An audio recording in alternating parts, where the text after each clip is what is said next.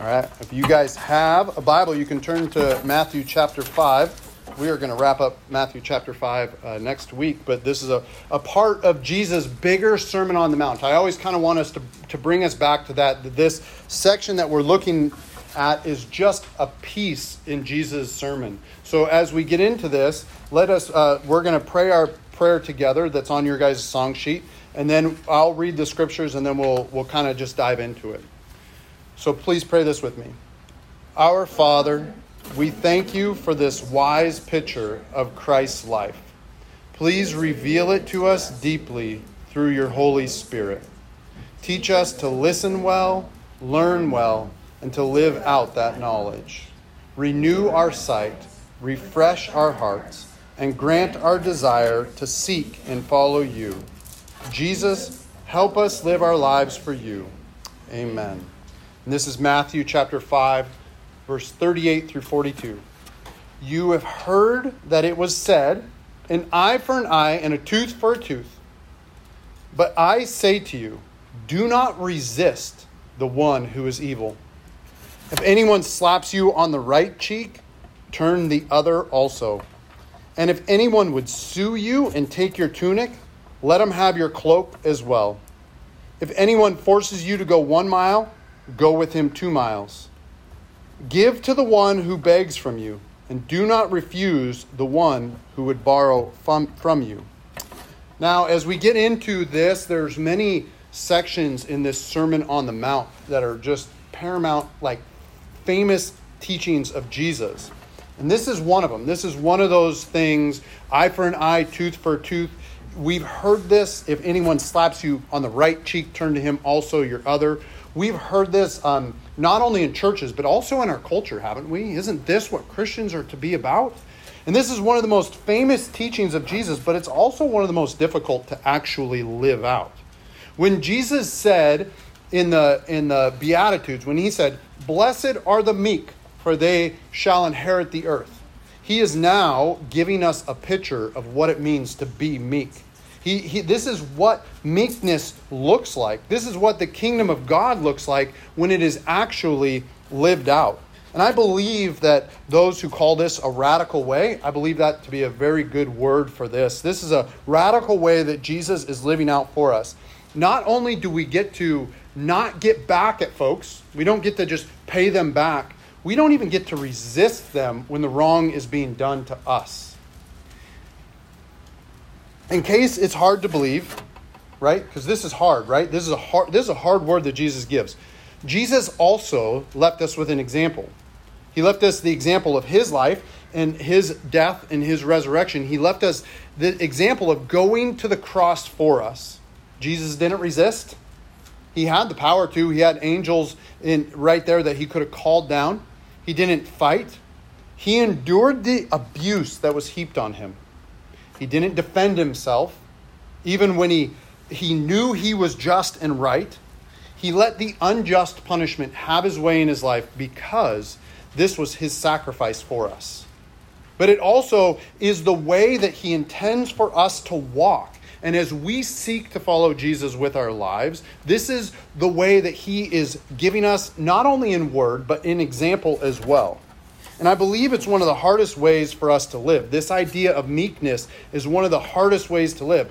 It's not like we all like violence or necessarily want to pay people back, but as a general rule, humans love justice, right? We love justice. We love when the bad guy gets his, his reward for the bad deeds that he does. Or, or maybe if we don't like justice, we, we don't really like injustice, especially when it's directed at us. Amen? We can say amen to that. I don't like injustice directed at me. We don't like it when it's when wrong is done without any repercussions, when people get away with the things that are, are not right and aren't good. We don't really, as a general rule, we don't really stand for injustice. All throughout history, human history, we love people and stories that have, uh, and we love the ones who are doing good who the ones who face opposition, who do good in the in the face of the wrong thing or do the right thing. We want them to actually like we want the good guy to win, don't we? We really do. We, we don't like it when the bad guy wins or when the evil one wins. And, in fact, if we watch a movie or, uh, or read a story where the evil person wins, it just doesn't sit well with us. We're like, oh man, really? But that even though that's the case sometimes in life, it just doesn't sit well well with us. And it never has. Never has for humanity. That is why rules were created to begin with, right? One of the first human codes of conduct that was set out for us, or, or for us as humanity, was created was called Hammurabi's Code.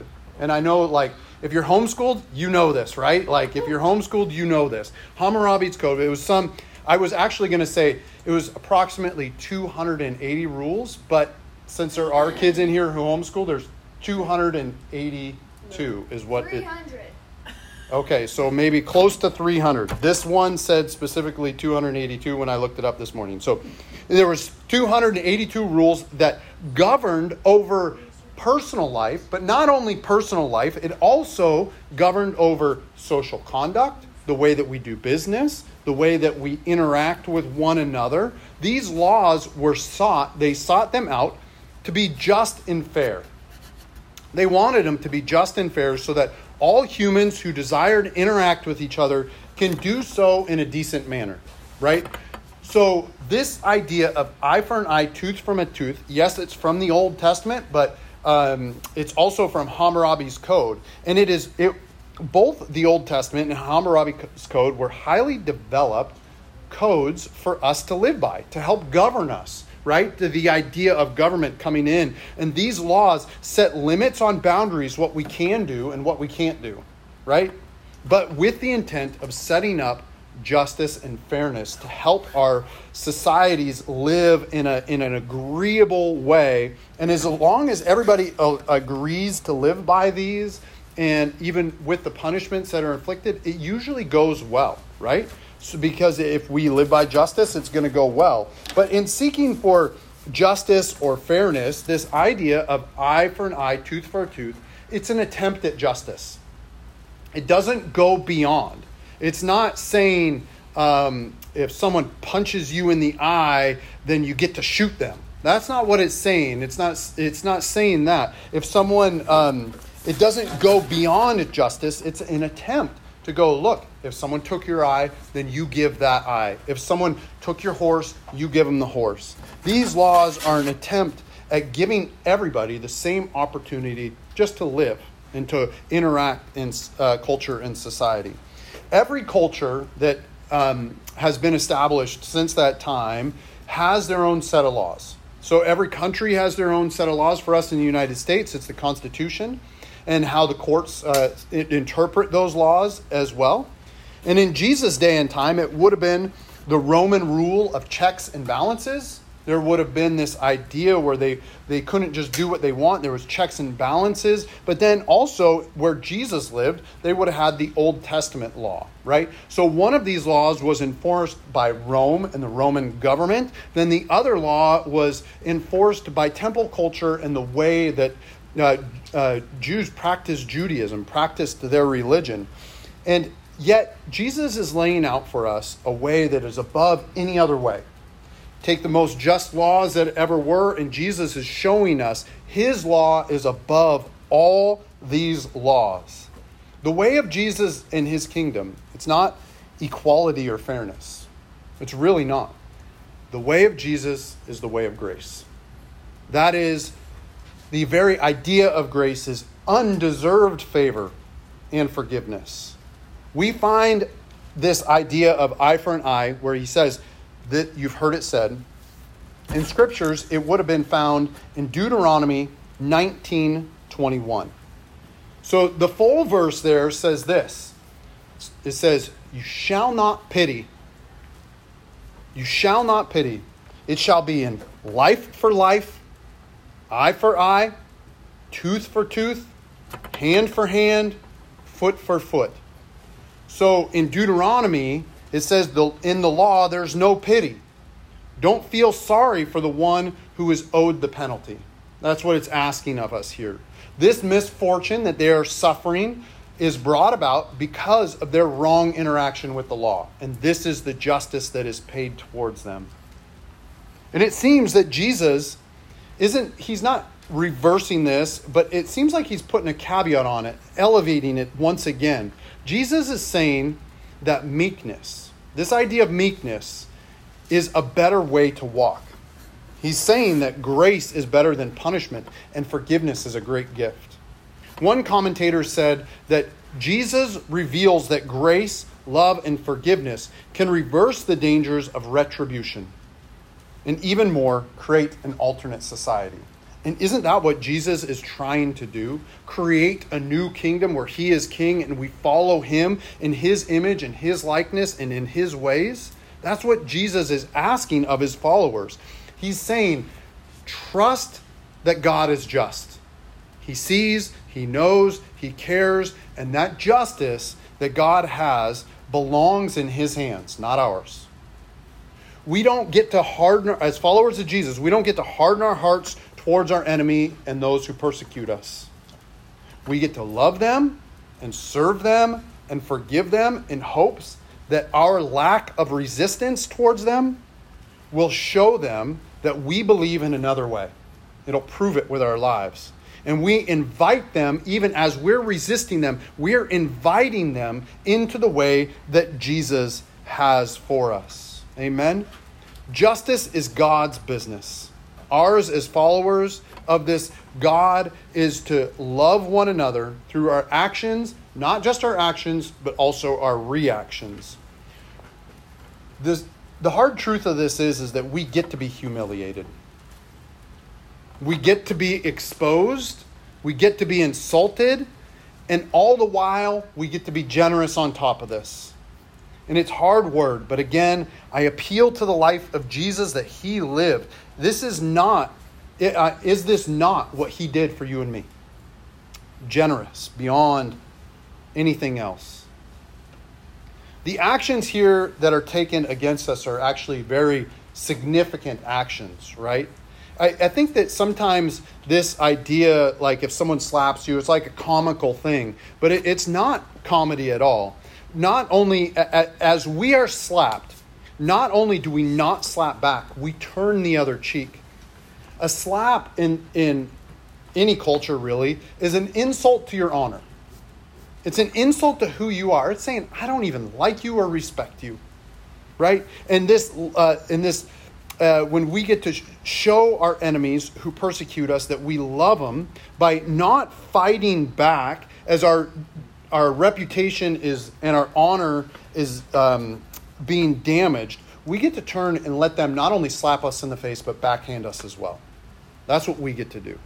When we give our lives to jesus our honor our reputation it, it transfers from belonging to us to belonging to him.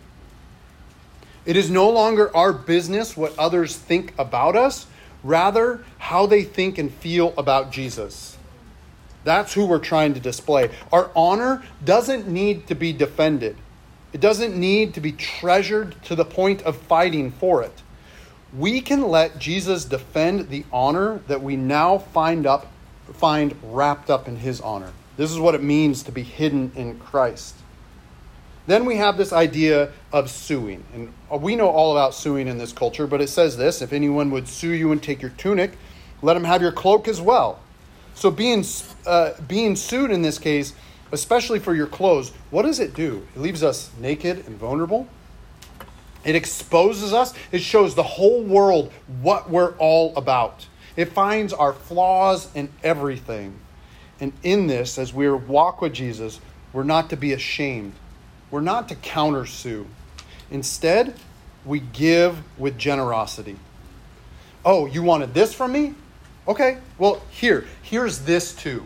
You can have this. It's a hard way, it's a hard way to live. Again, not defending ourselves, not demanding justice, but trusting that God will give justice once and for all. We are letting the one who sues us feel honored in our place. We don't have our own back with Jesus or our own shirt or our own clothes. Jesus has got that. He's going to take care of us in that. And if he takes care of the lilies of the field, how much more does he care for us? In this, when we're praying in the Psalms, we can really believe that Jesus is our strength, he's our shield, He's the lifter of our head and the provider not only for our clothes, but you know what the beautiful thing is is that Jesus sees us just as we are. Jesus sees us just as we are. We're naked and exposed before him. He knows all our flaws and all our weaknesses, and he still sets a banner over us that says love. I love this person. I love these people. I love this flawed human being, and Jesus chooses to give get clothe us with His grace and His forgiveness for all of our shortcomings. Amen? We don't need to be ashamed for the areas where we don't measure up because Jesus knew that we wouldn't. And when others point it out, we can agree to, with them and point them to Jesus, knowing that He takes care of this for us. It's a beautiful thing. And then we have if anyone forces you to go one mile, go with him two. This is flat out humiliation. That's what this is is someone forcing you, then we don't resist. In turn, we give dignity to our enemies. We go the extra mile or we go out of our way or out of our means to bless those who persecute us. We still get to serve and allow for the humiliation because instead of hum- humiliation, we get to consider it an honor to serve this person because in that Jesus is using us to honor this person. And I know that this is a hard word, and Jesus knows this too, but he still gives us. And in that, we don't harden our hearts or do this in a begrudging manner. We can, we can see the injustice and still serve as Jesus would have us and walk the extra mile. Who knows what this witness will show others? Who knows what this is? This is, I believe, true strength not in fighting back or using the sword to fight the sword, but actually willing to walk that extra mile with joy towards others. And as we live out Jesus' word as truth in our lives, our actions may be what puts someone over the top to believe in him as well. That's what we want, isn't it? We want others to believe in Jesus. Let, let the fame that Jesus has in our hearts reign in other people's lives as well. There will always be people who scoff, scoff at us and think we're ridiculous for not fighting back. That's a promise, and that's okay. But God's grace will be on us in those moments to continue to do these things. The last action Jesus gives us in this section is give to the one who begs from you, and not and do not refuse the one who would borrow from you. This shows us that even though we resist evil and and fight in the way of meekness that Jesus has for us, it's not passivity.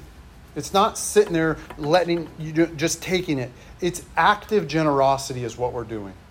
It's actually harder. It's a harder activity to be about than fighting. We don't resist, we give. We get to be generous in the way that we live our lives. And by this this verse and what Jesus is suggesting doesn't mean it means this that we don't get to determine what that beggar is going to do with that money how they will spend it on, what they will spend it on. That's not our business. You know what is? Generosity. Generosity is. Scot McKnight says this. He says, "Do not uh, do not resist." Could be translated, "Be ready for an act of grace." Are we ready for an act of grace to give that as God has given us to do? We get to prepare our hearts in this way to follow Jesus. We don't use violence to resist evil. Amen? That, that's not how we do it. You know what we use? Generosity. Generosity with our mind, with our words, with our actions, with our money. This is the radical way that Jesus has for us. And by the way, just in case we, are not sure, well, these are the words of Jesus, we don't know how to interpret it. Paul gives us in Romans 12 21, he says this Do not overcome evil with evil, but evil with good. This is the way of Jesus. This is the way it's pointing us towards that we get to walk. In this radical way of Jesus that he is showing us that not only do we not get to ha- get retribution or personal justice, we don't even get to resist. I love the idea of Dietrich Bonhoeffer saying this, who, by the way, he was killed by the Nazis. Now, granted, he did resist in certain ways, but at the same time, uh, at the same time, this is what he wrote, and it, it it's a good comments on this verse as, as we look at it today. It says, "Evil will become powerless when it finds no one opposing it, no resistance, but instead is willing to bore the uh, pain and suffering. Evil mean, meets an opponent for which it is not matched." And in this, grace is no match for evil. Grace is so much greater. Forgiveness is so much greater. The ways of Jesus is so much greater. An opponent that evil cannot overcome is the grace and forgiveness that Jesus gives to you and I, and we get to give to this world. Remember, this comes from Deuteronomy 19:21, and it starts, "It shall be life for life." This is exactly what Jesus did for you and me, isn't it? This is his life for ours so that we might live for him and in his ways. Jesus offered far more than his cheek. He offered his other cheek as the guards punched him in the face, saying, Who is it that hit you, Jesus? Who is it that hit you? He offered his back to be flogged. He offered his very life, right? Hand for hand, foot for foot. Did he not offer his hands and his feet for us? As they were pierced by nails. His forehead for us is they shoved a crown of thorns on it. By the way, this is not weakness. This is a display of meekness, and it's a greater power that Jesus gives us as his followers. And even in this, Jesus offered his very tunic even more. As they cast lots for his tunic while Jesus hung on the cross, you know what he did? Forgive them, for they know not what they do. He was showing us his way.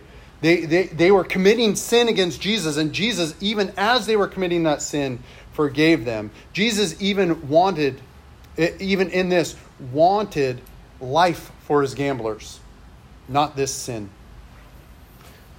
He was offering more with his life. Jesus may not have been sued in the way that it's talking about here, but he was unjustly tried, and he didn't defend himself. And instead, he offered it all up, all that they asked of him, and then more. Even the things that they didn't even realize that Jesus was carrying. Jesus, not only did he walk the mile, he carried his own cross. Not all the way, right? He got help along the way, but he was willing to go this far for you and me. He showed us what it means to walk the extra mile and then some. He went to the cross, he endured all this, because he knew what the cost was to make us whole. He knew what it meant to make us whole. Now, Jesus didn't come to get rid of this law, eye for eye, tooth for tooth. He came to fulfill it. His life for ours. His eyes for our new sight to see who God really is. His teeth so that we could taste the goodness of God. His hands laid out for us, pierced and hung on a cross, and his feet were nailed there so that we might walk with him from now until forevermore. He paid our price, amen. He fulfilled the law of justice with his grace. And now, when we beg, we beg, don't we? God, we need you. He gives us his grace and forgiveness, and he gives it to us freely. One story I read while I was studying for this verses, these verses kind of paints this in a, in a really beautiful light. So there was this guy named Jared. He was, a, he was an art student and he was a little bit absent minded and aloof, as you imagine artists to be, right, in, in our kind of stereotypical idea. And he was walking across an overpass bridge one day and he was meditating on this very scripture and this very idea, thinking about people who had come before him. And he was baffled by what Jesus was saying. He was like, What the heck? So I can't even really defend myself? And while he was kind of in this dream state or la la land, he heard someone talking about money, but then he quickly realized that it was a big guy walking right at him that was saying, Give me all your money. And he was just, his muscles were huge and he was ripped. And Jared uh, paints a picture that he was just this scrawny little art student, poor. And he, he figured that the guy would have been better off robbing somebody other than a poor art student. and he, he, but he quickly, he got out his wallet and he all he had in there was 10 bucks or so but he got it and as he went to give the money he stretched out his hand to this man to shake the hand of the mugger. Then he said, Hi, my name's Jared. The mugger stopped, and he was and now he was the one who was baffled. And he shook Jared's hand and he said, James. And Jared said, No, no, no, no. I, I'm, I'm Jared. And the mugger went on to say, No, no, my name is James.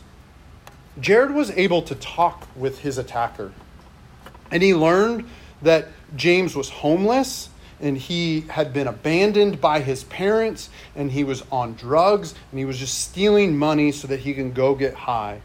He could, t- he could tell that the guy was smelly, in need of a shower. His clothes were ratted and tatted, and, and he just knew that this guy was in hard luck. And instead of not only giving the guy money and introducing himself, Jared said, Hey, James, why don't you come back to my house? While you shower, I'll make you some, I'll make you some, uh, I'll make you some food, and you can get, and we'll get you a change of clothes. And as Jared was inviting James over, James' partner showed up. It was a woman who began shouting, We gotta go, we gotta go. They're coming. And in that moment, Jared pulled a Bible out and he wrote his phone number in there. And he reiterated his invitation. He said, Hey, just give me a call. And James said, What do I need a Bible for? I'm going to hell anyway. To which Jared replied, James, we're all going to hell. That's why Jesus came. That's why Jesus came, to forgive us.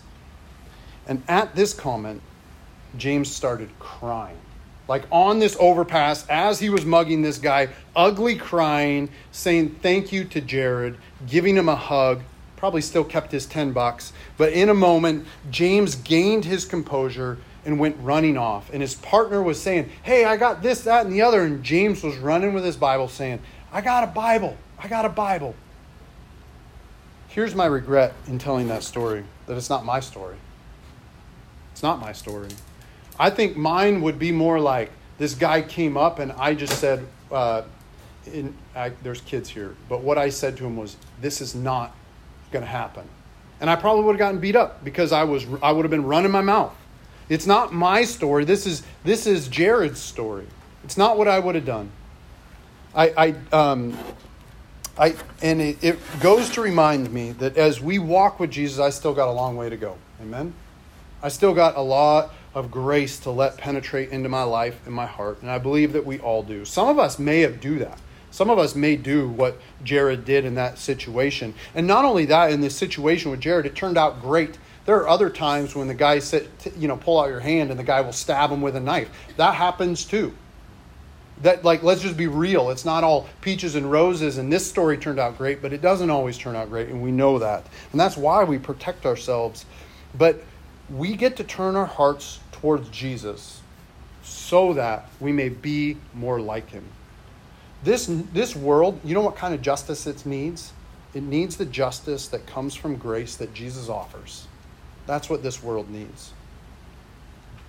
And so, for us, I pray that we may be able to offer this kind of grace, that we may be able to hear these hard words from Jesus, learn from them, and give grace and forgive one another as he has forgiven us. So, Jesus, I come before you, and Lord, we do beg for grace and forgiveness, and we thank you that you give it to us freely. Please let us think in these ways, believe in these ways, and live out these ways, Lord. It's extremely difficult, Lord. We want to defend ourselves.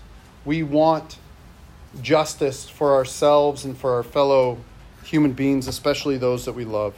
But Lord, we know that you paid the price for justice I pray that we may leave justice in your hands and walk in the ways that you have for us here now. In Jesus' name, amen.